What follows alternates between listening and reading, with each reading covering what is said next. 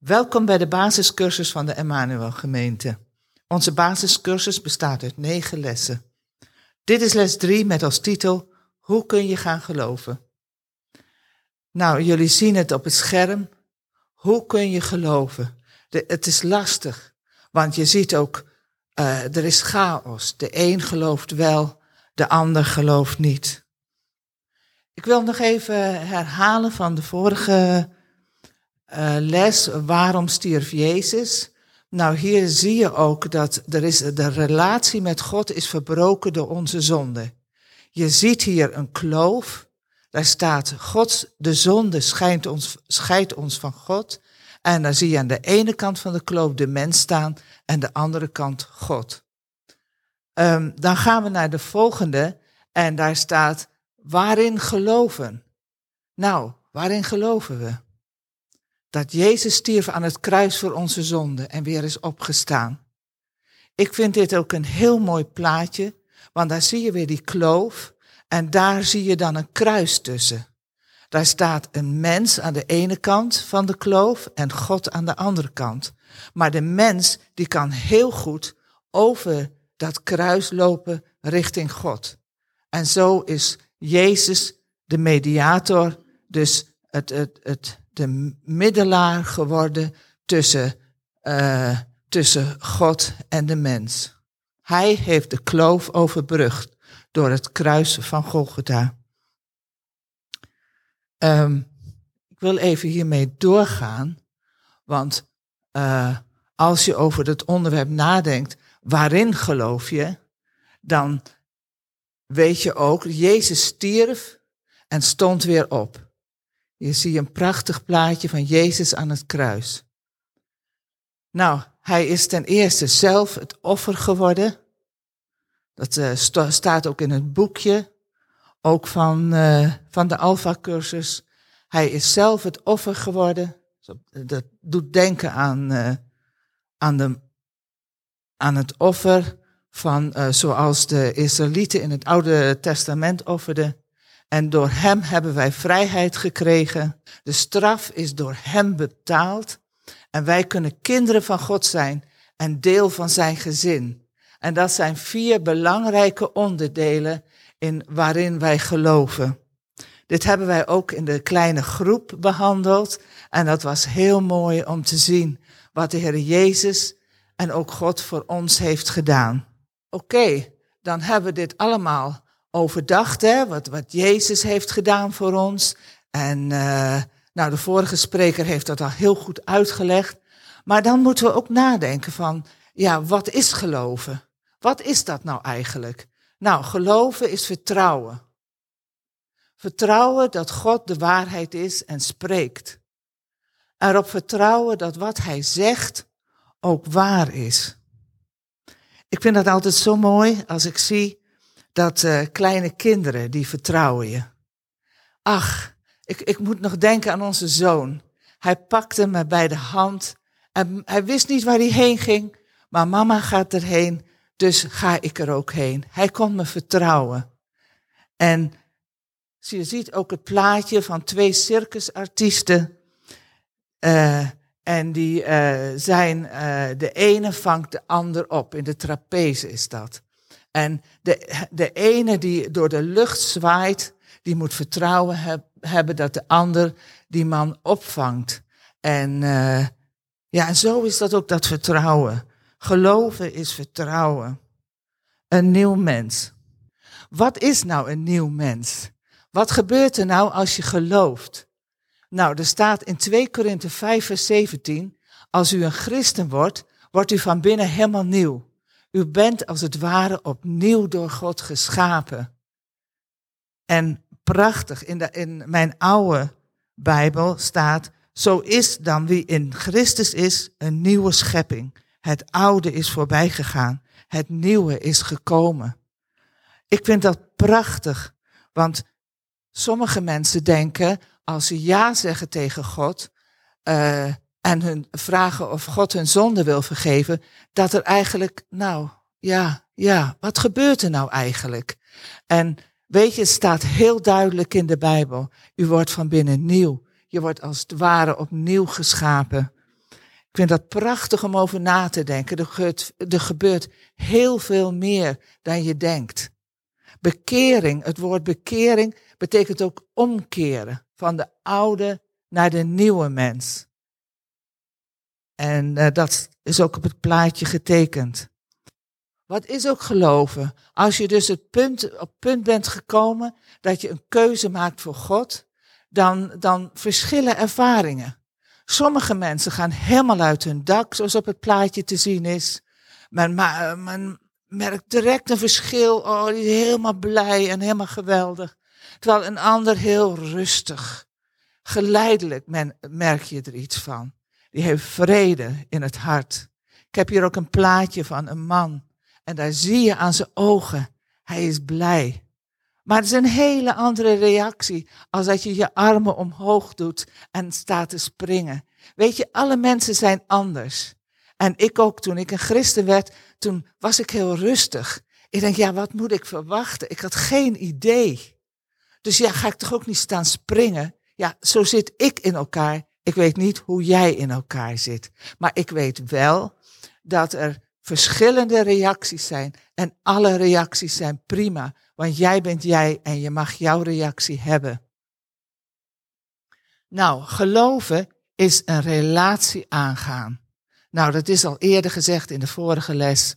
En wij gaan, ik ga daar nog mee door. Hoe meer je iemand leert kennen, hoe meer vertrouwen er komt. En dat, is, dat herkennen jullie ook wel. Als je langer vrienden met iemand bent, dan weet je waar je op aan, dat je op ze aan kunt.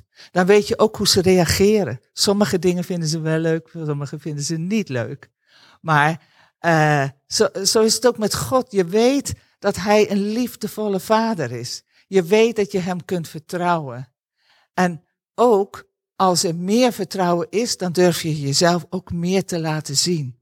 Als je vanuit de Bijbel weet dat God van je houdt en dat Hij een doel heeft met je leven en dat je mag zijn wie je bent, dat je geaccepteerd wordt door Hem. Nou, dat zijn, er zijn heel veel Bijbelversen over. Uh, dan kun je je ook steeds meer eh, zelf laten zien. En uh, dan mag je ook steeds meer bij God jezelf zijn. Kijk, ik vond dit zo mooi. Er zijn vier kinderen met de armen om elkaar geslagen. Prachtig hoe ze elkaar vertrouwen. Je hebt ook een zekerheid in de relatie met God. Door het uh, niet alleen, het is niet alleen het gevoel. Want gevoel kun je bedriegen. Als je een christen wil worden en mensen zeggen maar steeds tegen jou, ja, maar je moet een christen worden. Het moet, moet, moet. Of ja, zo mooi, zo mooi. Nee, daar gaat het niet om. Het gaat erom dat je een relatie aangaat.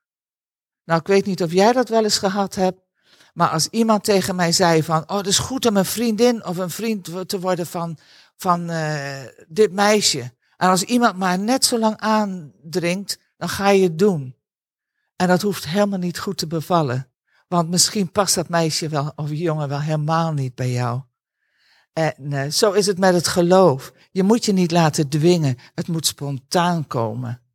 En in de relatie met God kun je ook zekerheid hebben. Sommige mensen die zeggen dan ook, die, die, ja, dat heb ik wel eens gezien, die gaan naar voren in een dienst, die zijn emotioneel. En ja, ja, ja, wat heb ik eigenlijk gedaan? Ja, ik weet het niet. Dan is het heel belangrijk om weer terug te gaan naar het woord van God. Om te kijken van, wat maakt nou dat ik zekerheid krijg in mijn relatie met God? En dan is het heel belangrijk. Ten eerste krijg je zekerheid door het woord van God. Ten tweede door het werk van Jezus.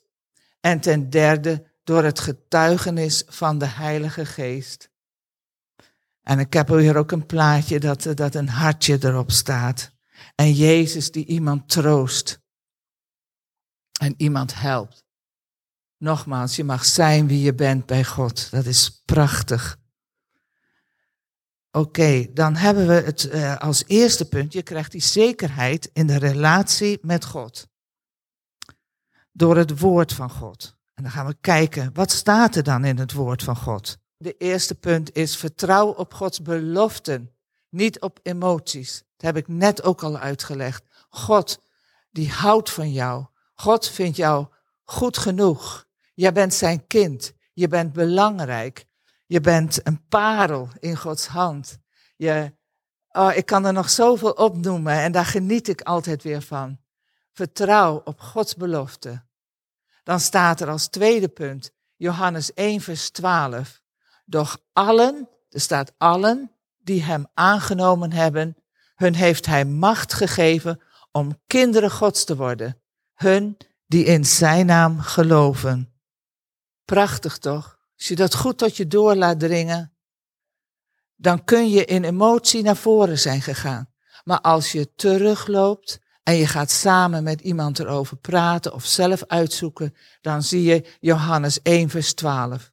Doch allen, iedereen, jou niet uitgezonderd, die hem aangenomen hebben, nou dat heb je gedaan, je bent naar voren gegaan, je hebt hem aangenomen, hun heeft hij macht gegeven, hij, hij heeft dat gegeven, macht gegeven om kinderen Gods te worden. Dan ben je een kind van God. Want hij heeft jou de macht gegeven. Want je hebt hem aangenomen. Niet wat anderen hebben gezegd. Nee, God heeft dit gezegd. Die in zijn naam geloven. Hun die in zijn naam geloven. Wat is dit geweldig. Hier word ik helemaal blij van. En, en dit geeft mij ook zekerheid. Weet je, mensen mogen me zoveel zeggen, mensen mogen me zoveel doen. Maar dan pak ik dit Bijbelvers en dan weet ik, dan weet ik, dan weet ik, dan weet ik. Ja, allen, doch allen die hem aangenomen hebben, hun heeft hij macht gegeven om kinderen Gods te worden. Hun die in zijn naam geloven. Dit is waar, daar kan niemand je meer van afhalen. Of van, kan, kan niemand het meer uit je hoofd proberen te praten. En weet je wat het mooie is, daar gaan we zo meteen over hebben, dat God bevestigt dat in je hart. Maar dat komen door de Heilige Geest, maar daar komen we zo op. God is trouw, hij kan niet liegen. Daar zijn ook heel veel Bijbelversen over. En dat is prachtig. Ik heb hier ook een plaatje met een hand en een klein kind dat, dat die grote volwassen hand vastpakt. En zo mag ik zijn. Ik mag geloven in God en in zijn woord. Tweede punt, dat nog hoort bij het woord van God, is geloven, is vertrouwen op Gods belofte. Er staat ook hier op het plaatje, ik sta voor de deur en klop aan. Als iemand mijn stem hoort en de deur opent, zal ik binnenkomen. Als iemand mijn stem hoort en de deur opent, dus iemand doet de deur open, zal ik binnenkomen en we zullen samen eten. Ik met hem en hij met mij. Staat in Openbaring 3, vers 20.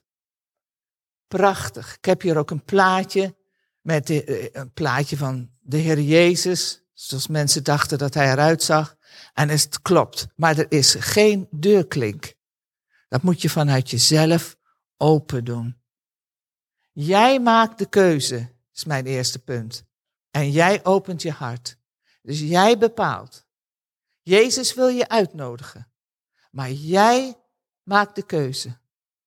God zal je nooit dwingen, de Heer Jezus ook niet.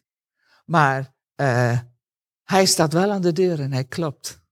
Hij klopt. En hij wacht dat jij de deur opent. En jij maakt de keuze en jij opent je hart. En dan staat er ook nog een, een, belofte van God, die voor mij ook heel erg belangrijk is geweest, maar nog steeds is. In Matthäus 28, vers 20 staat, en zie, ik ben met u al de dagen tot aan de voleinding der wereld. Nou ja, dus niet tot over twee minuten, hè? Of tot uh, vanavond als ik naar bed ga, als ik misschien alleen ben. Nee, ik ben met u alle dagen. Tot aan het einde der wereld.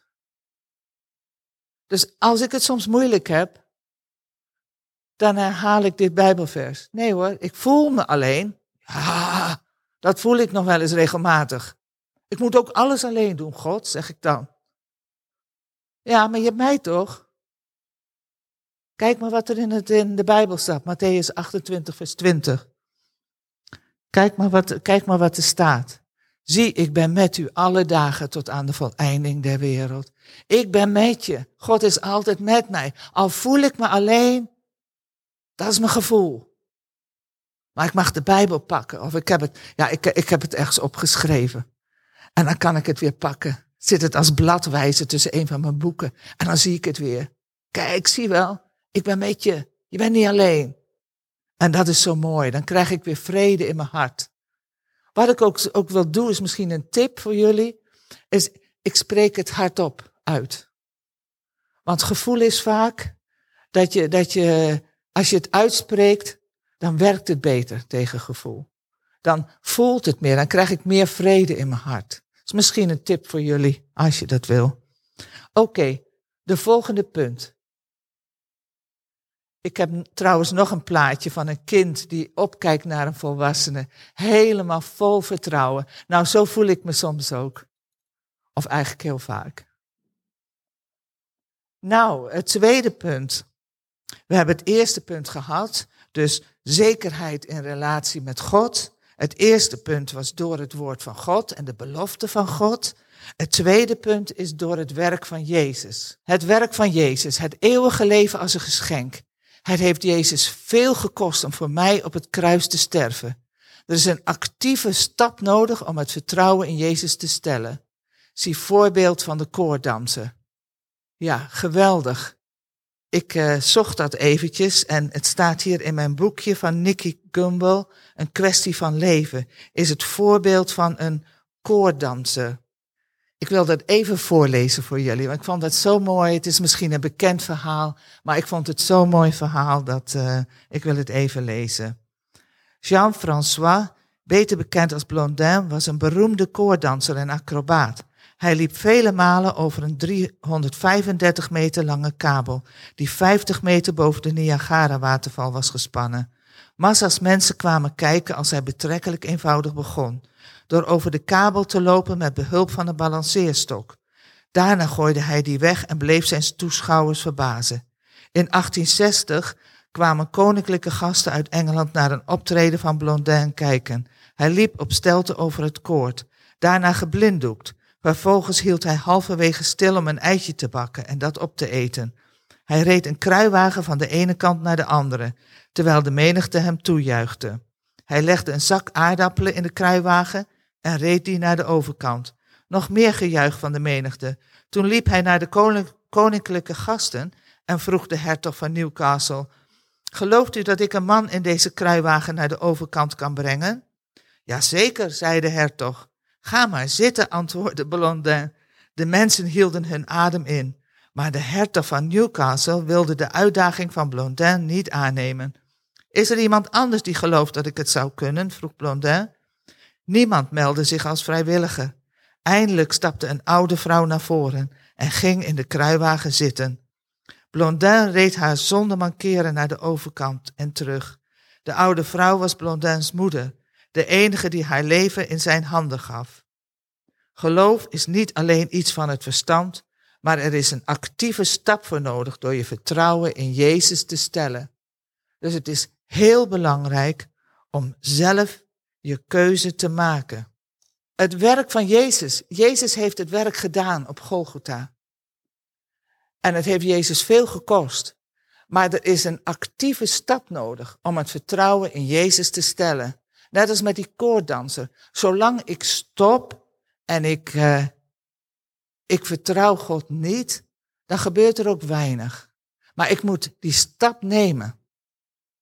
En dat is ook, we kunnen dat woord van les 2 horen, weten wat Jezus heeft gedaan, maar als wij die stap niet zetten, dan gebeurt er niets. Dus dat is heel belangrijk om de, het vertrouwen in God te stellen. Nou, dan als laatste punt uh, van de drie is het getuigenis van de Heilige Geest. Nou, Romeinen 8, vers 9. Als iemand christen wordt, dan komt de Heilige Geest in hem wonen. Dat gebeurt. Dat is ook beloofd in de, in de, nou ja, in de Romeinen. En, eh, en dat gebeurt. En de Heilige Geest, en dat is ook zo mooi, verandert ons van binnenuit. Ons karakter, onze relaties. Nou, er staat al in Galaten 5, vers 22 en 23. De vruchten van de geest, de liefde, vreugde, vrede, geduld. Nou, er zijn er nog veel meer. Staat ook in je boekje van Alfa, dus daar kun je nog over nadenken verder. Dus ons karakter wordt veranderd. Onze relaties, die worden ook veranderd. In Romeinen 8, vers 16, die geest getuigt met onze geest dat wij kinderen Gods zijn. Dus het verandert ons als mens, maar ook in de relaties. Dus je kan ook anders met mensen omgaan, want God helpt je daarbij. Kijk, als, ik, ik wil dat toch even uitleggen nog, Romeinen 8, vers 16. Die geest getuigt met onze geest. Dus hoe dat gebeurt, weet ik niet precies, maar, maar dat, die werken samen. En dan weet je dat je een kind van God bent. Krijg je vrede. Dan gaat dat, uh, die vruchten van de geest werken. En dan uh, gaan de relaties ook allemaal veel beter. En dat is heel erg mooi. Nou, wat leert de Heilige Geest ons? In navolging van wat ik net zei, het karakter en de relaties. Je gaat blijheid en vertrouwen op God. Het is een vrouw die midden in een veld met eh, zonnebloemen staat, armen omhoog. Ze geniet van de zon en de natuur. En dan is er een plaatje hiernaast. En uh, de zon die op een, uh, op een meer schijnt tussen bergen in. Onze schuilplaats is in God. Zo voel ik dat ook vaak. Mooie natuur, prachtig. Maar ik heb God nodig. Hij is mijn zonneschijn. En dan in relaties is hier een voorbeeld. Mensen van allerlei culturen, uh, die staan daar bij elkaar, allerlei leeftijden, en die lachen ons toe. En die hebben het goed met elkaar. Als laatste wil ik mijn eh, getuigenis geven, heel kort, anders ben ik door mijn tijd heen. uh, getuigenis. Ik was uh, 15 jaar toen ik een christen ben geworden, dus al heel lang geleden. Ik was heel jong en al heel, van heel jonge leeftijd zag ik het nut van het leven niet zo in. En ja, je snapt het niet op die leeftijd, ik ook niet, maar ja, ik dacht heel veel na. En ik zag allemaal oorlogen overal en uh, mensen die honger hadden. En nou ja, ik vond het allemaal zo erg. Ik denk, nou, hoe kan dat nu? En wat is nu het nut van mijn leven? Ik, ik, snapte het allemaal niet zo goed ik, ik, mijn ouders waren christen en ik zat in de kerk. En uh, op een gegeven moment was ik, uh, moest ik van mijn ouders naar de bijbelstudiegroepje. Want ik moest toch iets van de Bijbel leren. Ze zeggen, nou als je 18 bent, dan mag je zelf weten wat je doet. Maar nu je nog 15 bent, moet je toch iets van het geloof weten. Nou, daar was ik het mee eens. Daar ben ik naartoe gegaan. En uh, die mensen die zetten me aan het denken. Vooral de ogen van de mensen. Zoals ze keken toen ze het over God hadden. Ik denk, hey, die mensen die stralen een zekerheid uit. En ook um, een soort liefde straalden ze uit. En een vrede. Ik denk, hoe kan dat nou? Die mensen zijn anders. Die hebben iets wat ik niet heb. Dat, was, dat werd me heel erg duidelijk. En uh, ik werd eigenlijk een beetje jaloers. Toen kwam er, de week daarna, kwam er een zendeling uit Bolivia. Bij ons in de kerk. En uh, die man die werkte daar en die, oh, dat was zo zwaar daar. Hij moest door de jungle heen en, en dicht bij de Amazone-rivier. En ja, volgens mij, nou, ik weet niet zeker meer of het de Amazone was. Maar in ieder geval, hij moest door de jungle heen. En uh, wat hij daar allemaal meemaakte. Maar één ding weer, ik keek naar zijn ogen. Ik kon er niet omheen. Hij straalde zo'n zekerheid uit en zo'n liefde voor die mensen in Bolivia. En nou, hij, het raakte mijn hart. Ik, ik kon er niet meer omheen. En toen kwam ik thuis en toen heb ik een keuze gemaakt voor, voor God. Ik wist eigenlijk niet precies wat het betekende. Daarom ben ik zo blij dat ik wat meer hierover kon uitleggen aan jullie. Maar ik wist het niet precies. Ik durfde het ook niet te vragen. Vijftien, je bent een puber. Ja, ik durf geen vragen te stellen. En ik ben naar boven gegaan en ik heb uh, een keuze gemaakt voor God. Ik ben een christen geworden. En uh, ja, het grappige was, ik dacht, nou dan moet je vast, als je christen wordt, moet je de hele avond gaan zingen. Dus ik heb, ik heb het die avond één uurtje volgehouden. En toen dacht ik, ja, ik ben geen zanger. Ik ben niet zo'n muzikaal mens. Toen ben ik daar maar mee opgehouden. Ik denk, ik zal vast, ik zal vast wel iets niet begrijpen. En dat klopte ook. Want toen ik de volgende dag mijn moeder vroeg, die heeft het me anders uitgelegd, gelukkig. En, uh, maar ik was wel heel blij dat ik uh, die stap heb gemaakt. Ik merkte de liefde voor God. Ik, ja, ik was ook niet zo dat ik gelijk, ik durfde niet eens iets tegen iemand anders te zeggen. Dat ik een christen was geworden. Ik durfde überhaupt niet zoveel toen ik 15 was. Maar toch, die liefde van God groeide in mij. Dat groeide.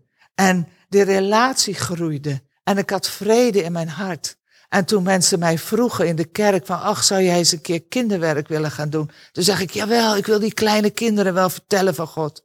Want ik merkte dat die liefde van Hem steeds groter werd in mijn leven en in mijn hart.